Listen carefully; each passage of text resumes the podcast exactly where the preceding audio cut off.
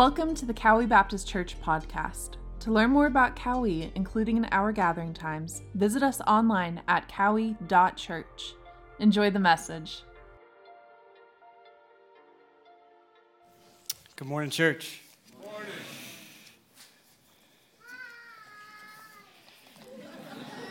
Hello.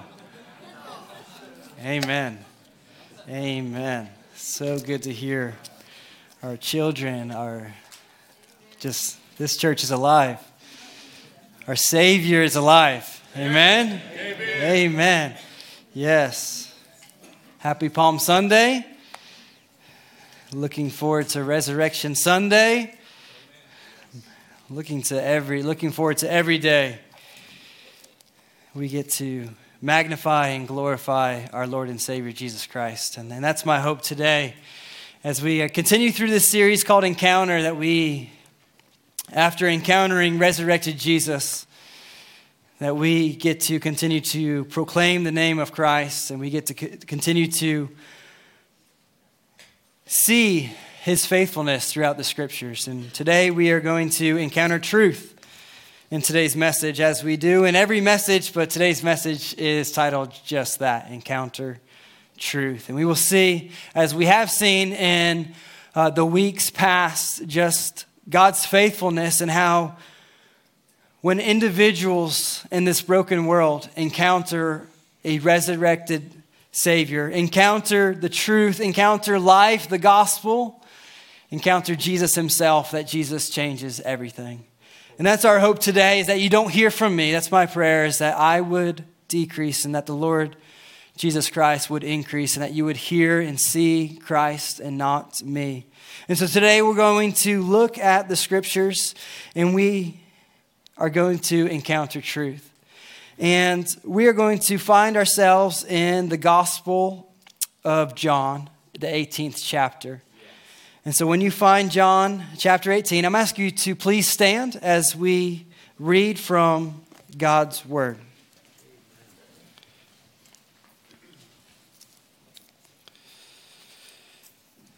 John chapter 18, starting in verse 28.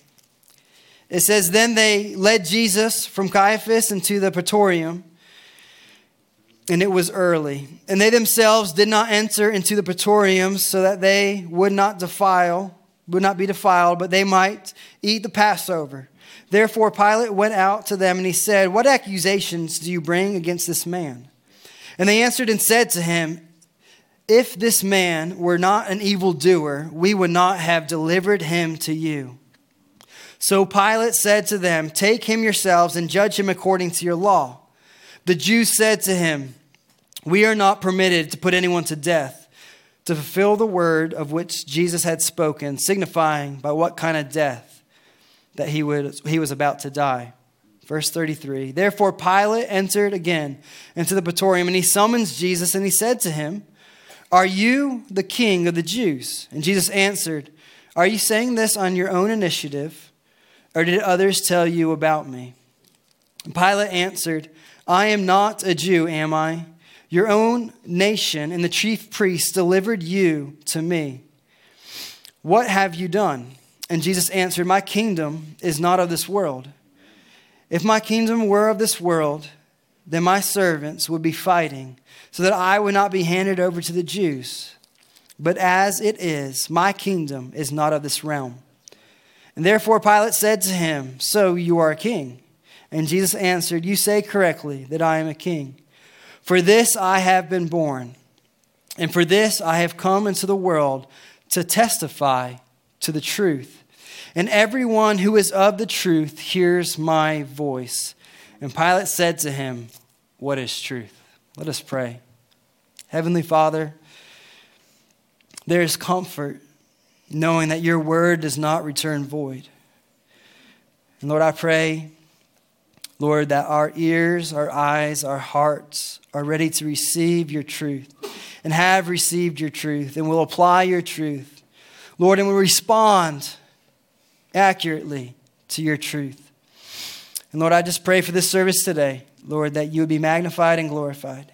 We thank you for your faithfulness. God, we thank you that we are able to gather in this place, God, and lift high the name of our Lord and Savior, Jesus Christ. And so, Father, pray that you would do what only you can do. And by the power of your Holy Spirit, Lord, you would rightly apply your truth to our hearts and to our lives, and we would respond with boldness and obedience to walk in your ways, to walk in your light. We pray all this in Jesus' name. Amen. You may be seated.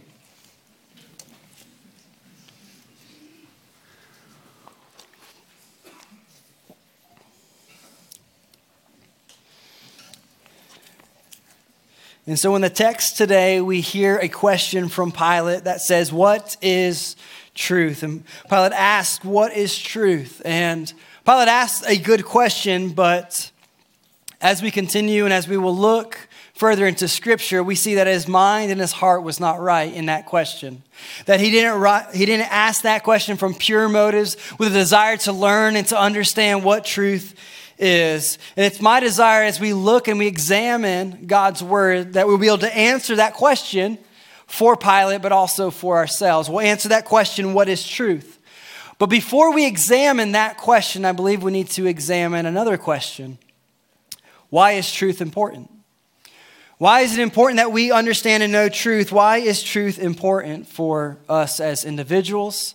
Why is it important for us as, as a body of believers? Well, at its very basic form, why is truth important or why, why is it important to know truth? Well, there's many examples that I can give, but just a few. If you take the wrong medication or you take the wrong dosage of that medication, you can die. Right? You can you can overdose. There, there are many complications that can happen from just taking the wrong medication. Or if you take your money and you go to the wrong financial advisor, or you, you, you make a bad investment with, with your uh, money, you can change and completely alter your life in the way of living if you make the wrong choice. And so we see here that, that, that truth and going the wrong way and not understanding what truth is we see that, that that can have some pretty significant effects on an individual. How much more important are the effects of responding or understanding truth when it comes to spiritual things or religion or faith?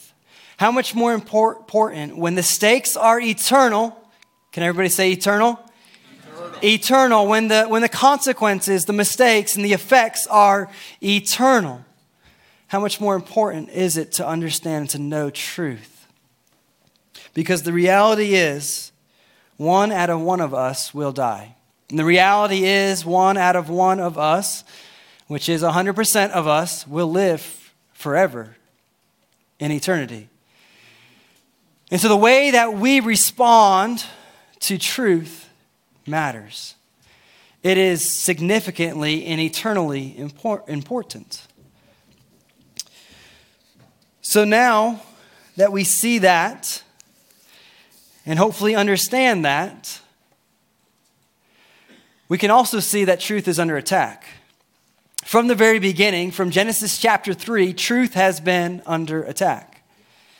So truth is very important, but truth is, has also been under attack and misused or misinterpreted or questioned or perverted or challenged in many ways, starting from the garden in chapter 3, where the serpent started to question God's truth and promises and words to Adam and Eve. Where he began to twist God's words, he began to pervert them and get, getting Adam and Eve to question did God really say? And what God said, is that really true? Or is there more to life than this garden? Is there more to life than what God has revealed to us? And so they began to explore and they began to, to go beyond and go outside of God's commands and his promises and God's truth.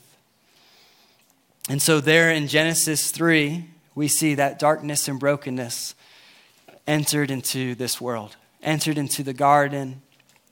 And all throughout Scripture, we see truth being under attack. Isaiah 59 Starting in verse 14, it says, Justice has turned its back, and righteousness stands far away. For truth has stumbled in the streets, and uprightness cannot enter. Yes, truth is lacking, and he who turns aside from evil makes himself a prey. Where is truth? The prophet is saying. It is lacking. It's not here. We can't find it. I'm reminded of, of a Wednesday night that we had a Wednesday night service with our students. Every Wednesday night, we meet here down in Crossover and we open up the Word of God. But one Wednesday night, particular, we had a deacon that was speaking to our students, just opening up the floor for discussion and asking, letting them know, hey, we love you. We care about you. We want to hear from you. What do you need from us? And just had some great, great conversation and just open dialogue to, for, for, our, for our students to, to share their hearts and to voice their opinions and to hear from them because we desire to come alongside our families, come alongside our students, encourage them, equip them to walk out their faith in obedience to God. And I remember one student that night who was, who was holding back his emotions with tears in his eyes, and he just said, We want truth. Tell us the truth. You could tell and you could see that there was turmoil, that there was, there was a heaviness to his statement. There was a desire to be freed from the lies and the things of this world, and he just wanted to know what is true. You know, the same tactic that Satan used in the garden, the same thing that was used in the days of Hitler, or the same thing is, is being used today. If enough people say it, if you say it loud enough, if you get people of power and of influence to say it and, and to repeat it, and you keep on saying it and you keep on repeating it, and it's loud enough, then it must be true. But we know that that's a lie. We know that it is not true. But if you oppose it, you are a hater, you are ignorant to the truth, and you are narrow minded. And so we see that truth is under attack. It's under attack ever since the garden, and it's under attack here and now today.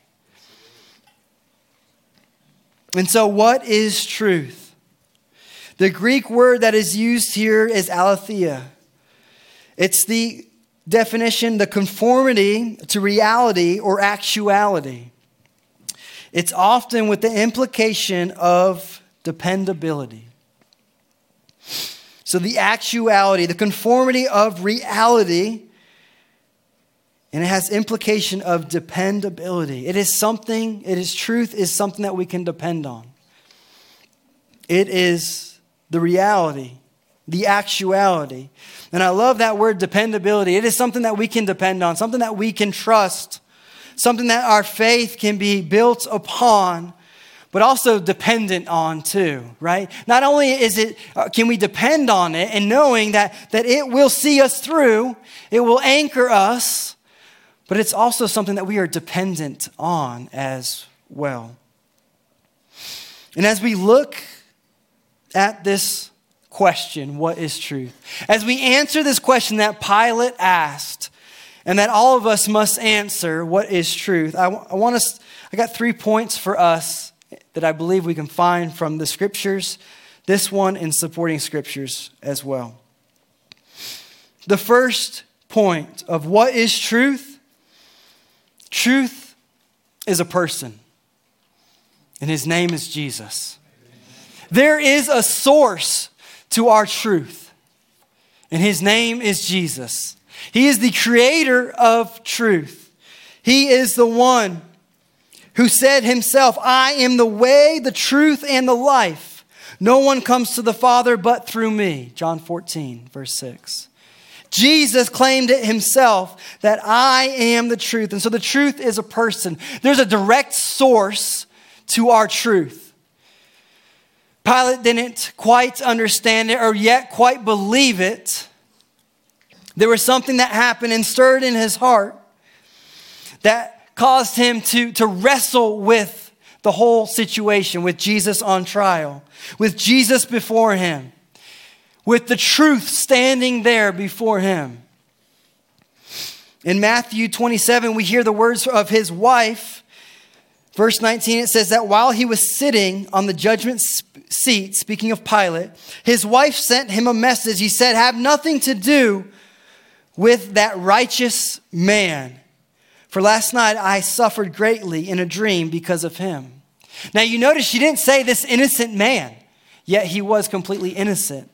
But she proclaimed Jesus as righteous which we know to be true all throughout Scripture, will point to his holiness, his perfection, his righteousness. And so, as Jesus rightly proclaimed, and as Pilate's wife rightly proclaimed, that Jesus is truth. There is a direct source to our truth. Deuteronomy 32, verse 4 says, The rock. His work is perfect, for all of his ways are just, a God of faithfulness and without injustice. Righteous and upright is he. Jesus, our Lord and Savior, he is truth.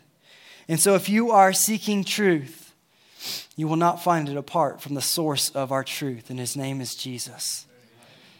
Jesus is our truth. He is your truth. He is our absolute truth. And we can point everything that is true back to Christ. Not only is truth a person, but when we have that, we also see that truth brings power. There's a power in knowing the truth and receiving the truth. John 8, 31 and 32 says it this way. So Jesus was saying to those Jews who had believed him, If you continue in my word, then you are truly disciples of mine and you will know the truth, and the truth will make you what? Free. Amen. The truth will make you free. Have you ever experienced the freedom that Christ brings to your life? Have you ever been running that race or running in the ways of this world and just felt like you were running in quicksand or felt the bondage of your sin and the weight of that around you? And then you experienced a resurrected king, a savior, that the great exchange where he took your filthiness, he took your, your sin and your shame, and he exchanged it for his righteousness. And he not only forgave you of your sins, but he called you sons, the beloved, friend, daughter. Have you experienced the freedom of the slavery of your sin? Your testimony can anyone testify of that, of God's goodness and his faithfulness? Have you experienced the resurrected power in your life? No one can deny your testimony. Your testimony is a testimony of the power, of the goodness, of the grace of God, of the power that Jesus brings life and gives life. Where there was no way, he has made a way. But we also see the power. We also see the power of, of our Lord and Savior Jesus Christ as we look earlier into the passage of the scripture. In chapter 18, starting in verse 1, it says, When Jesus had spoken these words, he went forth with his disciples over to the ravine of Kidron, where there was a, where there was a garden in which he entered with his disciples. Now, Judas also, who was betraying him, he knew of this place, for Jesus had often met there with his disciples. Judas then, having received the Roman cohort and officers from the chief priests and the Pharisees, they came there with lanterns and torches and weapons. Now, when we study that word and we study that, or the Roman cohort, right, it would have been at least a few hundred individuals. A cohort would have been at least a few hundred, if not some to, up to a thousand men, military men armed with torches and lanterns and weapons. And so, if you see this picture and you get this picture, they're there in the garden. And as we looked and we understand from other gospels that, that Jesus was there praying that his heart was, was, was under much pressure, his life was under much pressure, and he was there praying. And here come this some thousand or hundreds of, of military men that was surrounded the garden with weapons and lanterns and torches. And let's pick up in verse 4. It says, So Jesus, knowing all these things were coming upon him, he went forth and he said, Whom do you seek? And they answered him, Jesus the Nazarene. And he said to them, I am he. Judas also, who was betraying him, was standing with them. So that when he said, I am he, they drew back and they fell to the ground. As Jesus spoke and said, I am he, they drew back and fell to the ground. Now, some commentators believe, or some interpretations would say, well, they, they drew back and they, they got into a, a military fighting stance. They were ready to battle. But others would say, and I believe this one to be more true, is that when Jesus spoke those words and said, I am, the powerful words of saying, I am, He, that that might and His power and His majesty knocked them down to the ground. And I believe that to be true because we have seen and we have tasted and we see in the scriptures of God's majesty in His glory, and we get glimpses of it. And one day, we will get it in all of His glory. One day, we will experience Him in all of His majesty. What a beautiful day that will be. But at this time, as He speaks and says, I am, and they knock over and they fall over, that would have been a good time to like retreat, right? To call off the, the people, to bring the cohort, to get the men to get out of here and say, okay, we're not just speaking to just anyone, we're not just encountering anyone, but we see glimpses of the power. We see glimpses of the power of truth. Jesus is truth. Right? The scripture says that, that he who rose Jesus from the grave lives within us. The same spirit that rose Jesus from the grave lives within us. The same spirit.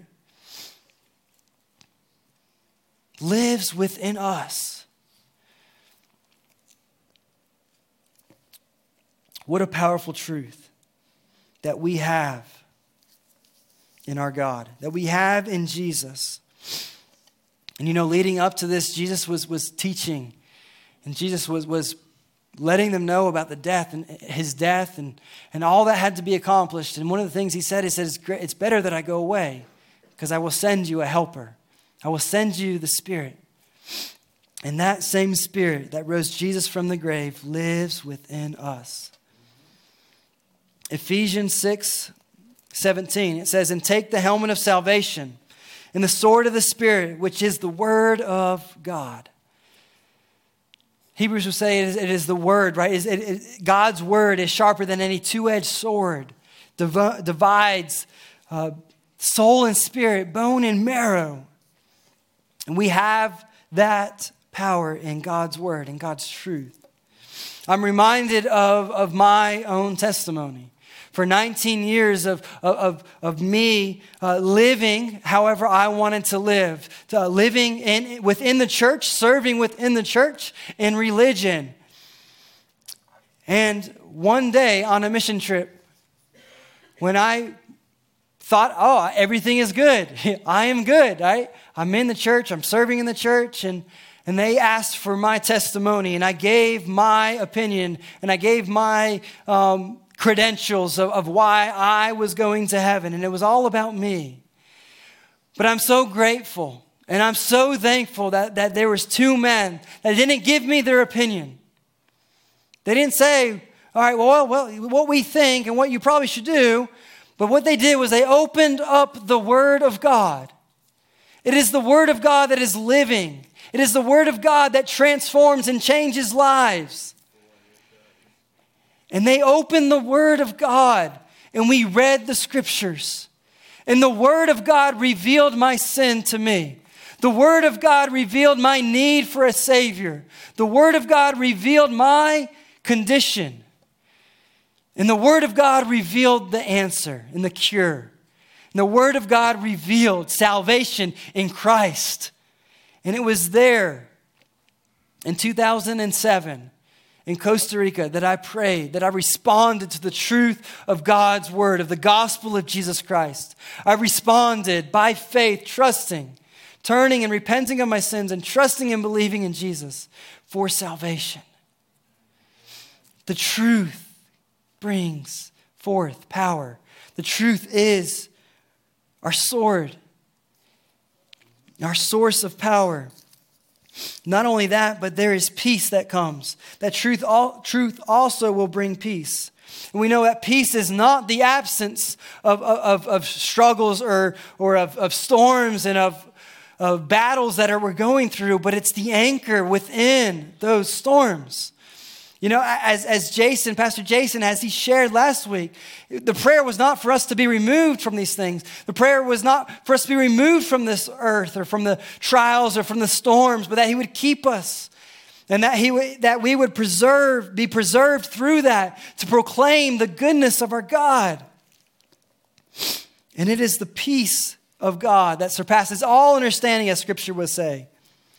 Jesus said in verse sorry, in chapter 14, Jesus said that I am the way, the truth, and the life.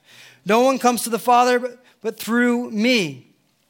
And then he said, in 14, uh, continuing in that chapter, he says, Peace I leave with you. My peace I give you, not as the world gives, do I give. Do not let your hearts be troubled, nor let it be fearful.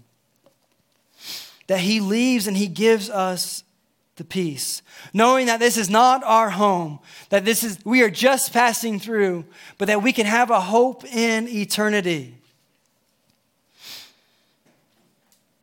Romans 5:1 says, "Therefore, having been justified by faith, we have peace with God through our Lord Jesus Christ." Jesus proclaimed to be a king to Pilate as Pilate asked. Pilate was wondering, he had, he had most likely heard about the triumphal entry as we read in, in John 13, John 12, of, of him entering into Jerusalem on a donkey. As, as he is uh, receiving the king's parade or the king's opening, um, shouting, Hosanna, Hosanna. Blessed is he who comes in the name of the Lord. As they're waving palm trees, as they're laying down their cloaks, and, and, and he is allowing them to proclaim him as king because he understands the hour is near. But yet, Jesus starts to speak about his kingdom not being of this realm and not of this world. And so Pilate sees that he's no threat to Rome, he's no threat to him. And we see Pilate ask, What is truth? But if we look at the scripture, his response in that same verse it says that when he had said this, he went away again to the Jews and said to him, I find no guilt in him. He didn't wait and, re- and listen to the response. He didn't wait and ask and truly hunger and long for the truth of life. He didn't quite understand that Jesus himself, who he was encountering and who he, who he was looking at and speaking to, was truth. And the reality is, as we examine the scripture, it wasn't Jesus who was on trial, was it? Pilate was on trial. And when he was brought in front of the religious leaders and the high priests, Jesus wasn't on trial. But Caiaphas was on trial. The religious leaders, they were on trial. And we see evidence that they didn't understand the truth either. And the evidence of us not understanding the truth and not rightly responding to that truth is how we are living our lives. How did the religious leaders go about arresting Jesus? They were doing it contrary and, and contradicting their own law. They were disobeying and illegally arresting Jesus. It was illegal for them to arrest anyone at night, and yet they go in the middle of the night to arrest Jesus. They didn't give him a fair trial. There was no one there to testify for Jesus on his behalf. And so that was illegal too. There was multiple, at least seven, if not a dozen different laws that were broken in the arrests and the, and the trials of Jesus. And the reality is, when we miss the truth, that's where our life, that's where we're living our life in the darkness. We're having to, to lie to make things work in our favor. We're having to steal, we're having to cheat to make things happen. We're having to, to throw around our power or our status for people to believe us or to get what we want. The same thing the religious leaders were doing with the trials of Jesus. And the reality is, too, not only were the religious leaders on trial, not only was Pilate on trial, but the reality is, each and every one of us are on trial. Every single one of us, we are on trial. As the word of God is spoken to us, as the gospel is proclaimed, as Jesus, the truth, the light of this world. You see, Pilate was, was in, he was in disarray. He was like, There's no, he, he's not guilty. And he, he tried multiple times to, to release him.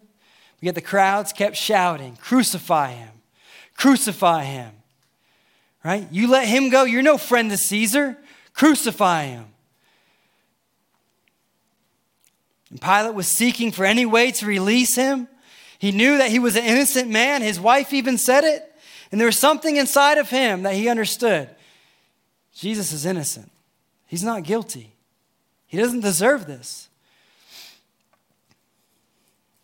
But he never surrendered his life, he never submitted to the truth, he never rightly responded to truth, to Jesus. And he listened to the voices and the things of this world. And he responded to them. As we see in chapter 19, it says, Pilate then took Jesus, he scourged, scourged him, and the soldiers twisted together a crown of thorns, and he put it on his head, and put a purple robe on him, and they began to come out. Uh, they, they, excuse me, and they began to come up to him and say, Hail, King of the Jews, and to give him slaps on the face. Pilate came out again, and he said to them, Behold, I bring you I bring him out to you so that you may know that I find no guilt in him. And Jesus then came out wearing the crown of thorns and the purple robe. And Pilate said to them, Behold the man. And so when the chief priests and officers saw him, they cried out, Crucify, crucify. And Pilate said to them, Take him yourselves and crucify him, for I find no guilt in him. The Jews answered and said, We have a law and by the law he ought to die, because he made himself to be the Son of God. And therefore, when Pilate heard the statement, he was even more afraid. And he entered into the praetorium again, and he said to Jesus, Where are you from? But Jesus gave him no answer. So Pilate said to him, You do not speak to me? Do you not know that I have the authority to release you, and I have the authority to crucify you? And Jesus answered, You have no authority over me, unless it had been given to you from above. And for this reason, he who delivered me to you has the greater sin. And as a result of this, Pilate made every effort to release him. But the Jews cried out, saying, If you release this man, you are no friend of Caesar. Everyone who makes himself to be a king opposes Caesar.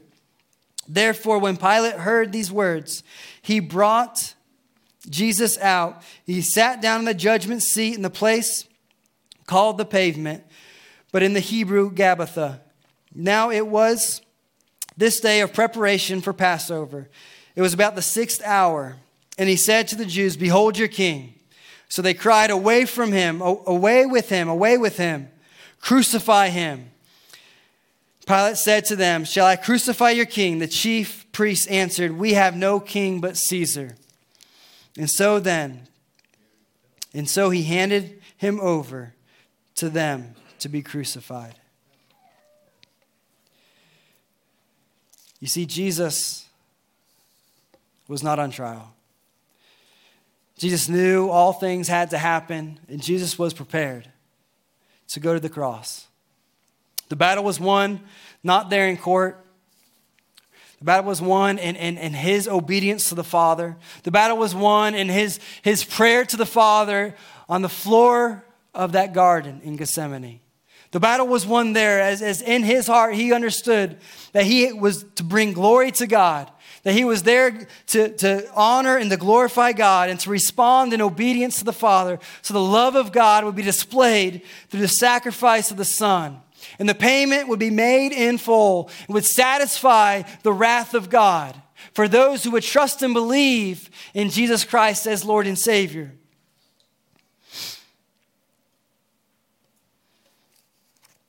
And what we celebrate next Sunday is the resurrection. Not only does Jesus give us victory over sin and over God's wrath and judgment, but He gives us victory over death.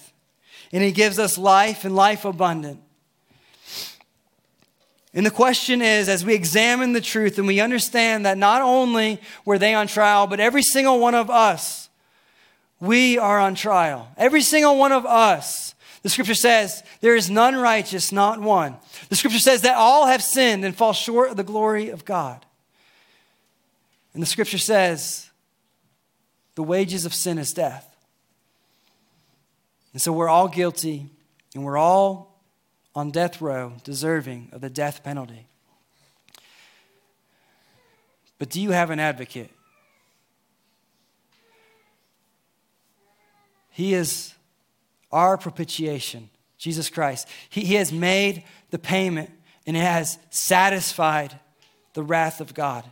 But not only that, but it draw it brings us near into the presence. So not only are we not enemies of God anymore, but we have been reconciled. But not only that, we can approach God the Father as Abba, Abba, Father, Daddy, and we can be drawn near and come close to God the Father as a child of God. And as we are on trial, we must understand and we must know do we have an advocate? Do we have an advocate in Jesus Christ? Because just because Jesus made payment does not mean that all of us enter into glory, into his heaven. Right? But the scripture would say it is by, by faith that we are saved. It is a, a response of, of repentance, of, of turning from our old ways of living. Re, re, repentance is a change of mind that results in a change of heart, which results in a change of direction. And so no longer are we walking in darkness, but we are walking in the ways and the obedience of His command. And the question is have you responded to truth? Have you responded to God's truth that you are a sin, sinner in need of a Savior? Have you repented and turned from your sin, trusting and believing in Jesus Christ?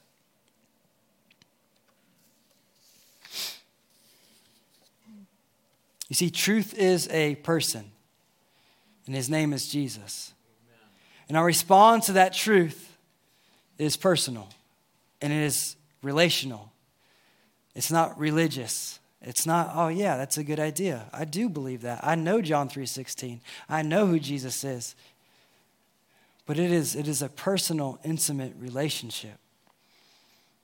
And it is from that relationship that there is a peace that surpasses all understanding. That is only through relationship with Jesus Christ.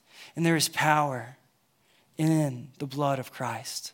As we continue to respond in obedience to Christ each and every day, as we continue to bear our cross, as we continue to magnify and glorify the name of Christ, to shine bright in the midst of darkness, to, to shine where God has, has placed you and planted you, to proclaim Christ until he calls you home.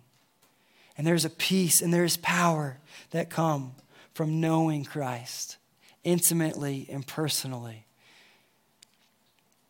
Do you know him?